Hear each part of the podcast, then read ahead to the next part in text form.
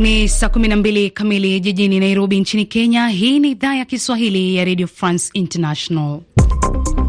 Florence Kivuva Hujambo na karibu kwenye matangazo yetu jioni hii, na hizi ni baadhi ya taarifa kuu tulizo nazo. Watu 25 wapoteza maisha kwenye ajali ya barabarani nchini Tanzania. Aliyekuwa rais wa Namibia Hage Geingob azikwa katika mji mkuu Windhoek, na rais wa zamani wa Marekani aendelea kufanya vizuri kwenye kura za wajumbe wa chama chake cha Republican. Habari kamili. Nchini Tanzania, idadi ya watu waliopoteza maisha kufuatia ajali mbaya ya barabarani iliyohusisha magari manne katika eneo la Kibaoni, Ngaramtoni mjini Arusha, katika barabara kuu ya Arusha kwenda Namanga imeongezeka na kufikia watu 25 huku majeraha majeruhi wakiwa 21.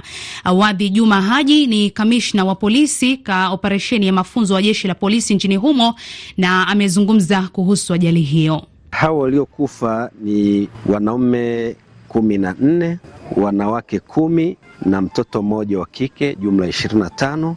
Lakini majeruhi hao ishirini na moja, wanaume ni kumi na nne na wanawake ni saba.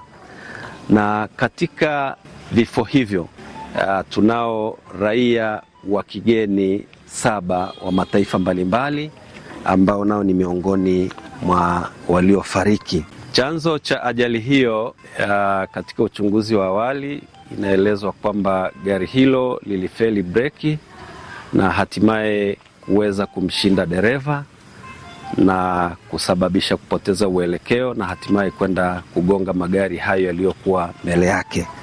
Ajali za barabarani nchini Tanzania mara nyingi husababishwa na madereva kutoheshimu sheria za usalama barabarani. Takribani raia watano wameuawa katika shambulio lililotekelezwa na waasi wa ADF nchini DRC, wakati huu mashambulio zaidi yakiripotiwa. Katika hatua nyingine, mapigano makali yameripotiwa leo kati ya jeshi la serikali na waasi wa M23 pembezoni mwa mji wa Sake na Shasha kusini mwa mji wa Goma. Viongozi wa mashirika ya kiraia wamesema milio ya, ya silaha nzito za kivita ilisikika karibu na mji wa Sake. Tukisalia nchini humo ni kwamba askofu mkuu wa Kinshasa wa kanisa Katoliki Kardinali Fridolin Ambongo amelitaka bunge la DRC kuwapa wanajeshi wanachohitaji ili kuweza kupambana na visa vya utovu wa usalama na kurejesha amani. Vyombo vya usalama nchini Uganda vimeongeza usalama katika maeneo tofauti baada ya mapigano kati ya jeshi la DRC na waasi kushika kasi, hatua ambayo imekwamisha shughuli za kibiashara kati ya nchi hizo jirani na kuongezeka kwa idadi ya wakimbizi wanaokimbilia nchini Uganda. Mwanariadha wa Kenya kwa jina la Charles Kipsang amefariki dunia baada ya kukamilisha mbio zilizofanyika katika mlima wa Cameroon. Kulingana na taarifa ni kuwa Kipsang alifariki kutokana na mshtuko wa moyo. Rais wa Somalia Hassan Sheikh Mohamud amesema kuwa nchi yake itajilinda ikiwa Ethiopia itaendelea na makabiliano na makubaliano ya kuanzisha kituo cha jeshi la wanamaji katika eneo lililojitenga la Somaliland na ikiwezekana kutambua eneo hilo kama taifa huru. Hii ni habari njema kwa wasikilizaji wa RFI Kiswahili. Sasa hivi tuna app mpya kupitia Android na iOS. Pakua kupitia simu yako bila malipo. Unaweza kusikiliza moja kwa moja matangazo yetu wakati wowote. RFI Kiswahili application inapatikana kupitia App Store na Google Play. Watumiaji wetu wakiwa Kenya, Tanzania, Marekani, Uingereza, Ufaransa na Australia wanaweza kuchagua kusikiliza kupitia mfumo wa sauti au kusikiliza moja kwa moja. Nchini Namibia, aliyekuwa rais wa nchi hiyo Hage Geingob aliyefariki dunia Februari 4 baada ya kuugua saratani amezikwa leo na maelfu ya wananchi wa taifa hilo na viongozi mashuhuri katika makaburi ya watu mashuhuru jijini Windhoek. Vita Victor Moturi anaeleza zaidi. Wakati wa mazishi hayo ya kitaifa, hayati Gengob alipigiwa mizinga 21 ya kijeshi huku ndege za kivita zikipita hewani kama ishara ya heshima kwa rais huyo wa zamani aliyefariki dunia akiwa na umri wa miaka 82. Gengob ambaye pia aliwahi kutumika kama waziri mkuu mara mbili baada ya nchi hiyo ya kusini mwa Afrika kupata uhuru mwaka 1990 alifariki dunia akiwa madarakani akihudumu mula wake wa pili kuelekea uchaguzi wa mwezi Novemba. Viongozi zaidi ya ishirini kutoka mataifa mbalimbali ya Afrika na kwingineko duniani wamehudhuria mazishi hayo na kumkumbuka Gengob kama kiongozi shupavu aliyependa maendeleo ya nchi yake. Katika harakati za kupata uhuru, rais huyo wa zamani aliishi nje ya nchi miaka 27 nchini Botswana, Zambia na Marekani kabla ya kurejea nchini mwaka 1989. Mbali na kuwa rais, Gengob atakumbukwa kuwa miongoni mwa viongozi wa chama tawala cha SWAPO na kuongoza upatikanaji wa katiba ya Namibia baada ya kupata uhuru. Shukran sana Victor Moturi.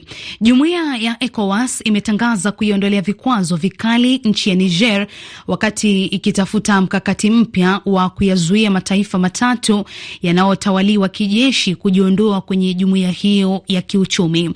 Kujiondoa kwa mataifa hayo katika jumuiya hiyo ya kiuchumi ni hatua inayotishia ushirikiano wa kikanda. Mahakama nchini Tunisia imemhukumu rais wa zamani Monsef Marzouk kifungo cha miaka minane jela bila kuwepo mahakamani kama sehemu ya operesheni ya nchi hiyo dhidi ya wapinzani wa rais Kais Saied. RFI. E, na kwa majina anaitwa Alain Sikosiko kutoka Uvira, Jamhuri ya Kidemokrasia ya Kongo. Matangazo fulani fulani za redio yetu tunayoipenda zaidi, RFI Kiswahili. Asante sana. Naitwa kwa jina la Abduli Kabere nikiwa Kongo. Nashukuru sana RFI kutupa namba yake ya WhatsApp ili kujua hali zetu nasi kujua hali zenu. Naitwa Ndovya Kasiki kutoka Bukavu, Jamhuri ya Kidemokrasi ya Kongo. Napenda sana RFI Kiswahili, tunawapenda kule Nairobi. Asante sana RFI. Rais wa zamani wa Marekani Donald Trump ameshinda kwa urahisi kura za wajumbe wa chama cha Republican katika jimbo la South Carolina nyumbani kwao, mpinzani wake wa pekee Nikki Haley katika mchakato wa kutafuta tiketi ya chama hicho kuwania urais mwezi Novemba. Trump ambaye wachambuzi wa siasa wanasema ni wazi kuwa atapambana tena na rais Joe Biden kwenye uchaguzi huo, sasa ameshinda mara nne mfululizo kwenye kura za kumtafuta mgombea na amekuwa na kauli hii. Nimearifiwa kwamba tuna kura maradufu ambazo hazijawahi kupokelewa eneo hili la Carolina Kusini. Hivyo ni vizuri sana na kuna jambo linaendelea, lakini sasa kuna msisimuko ambao sijawahi kuona. Tumepata mafundisho mawili mazuri, lakini kamwe hakujawahi kutokea msisimuko kama huu, na ningependa tu kusema kwamba sijawahi kuona chama cha Republican kikiwa kimeungana kama ilivyo sasa. Kamwe haijawahi kuwa hivi.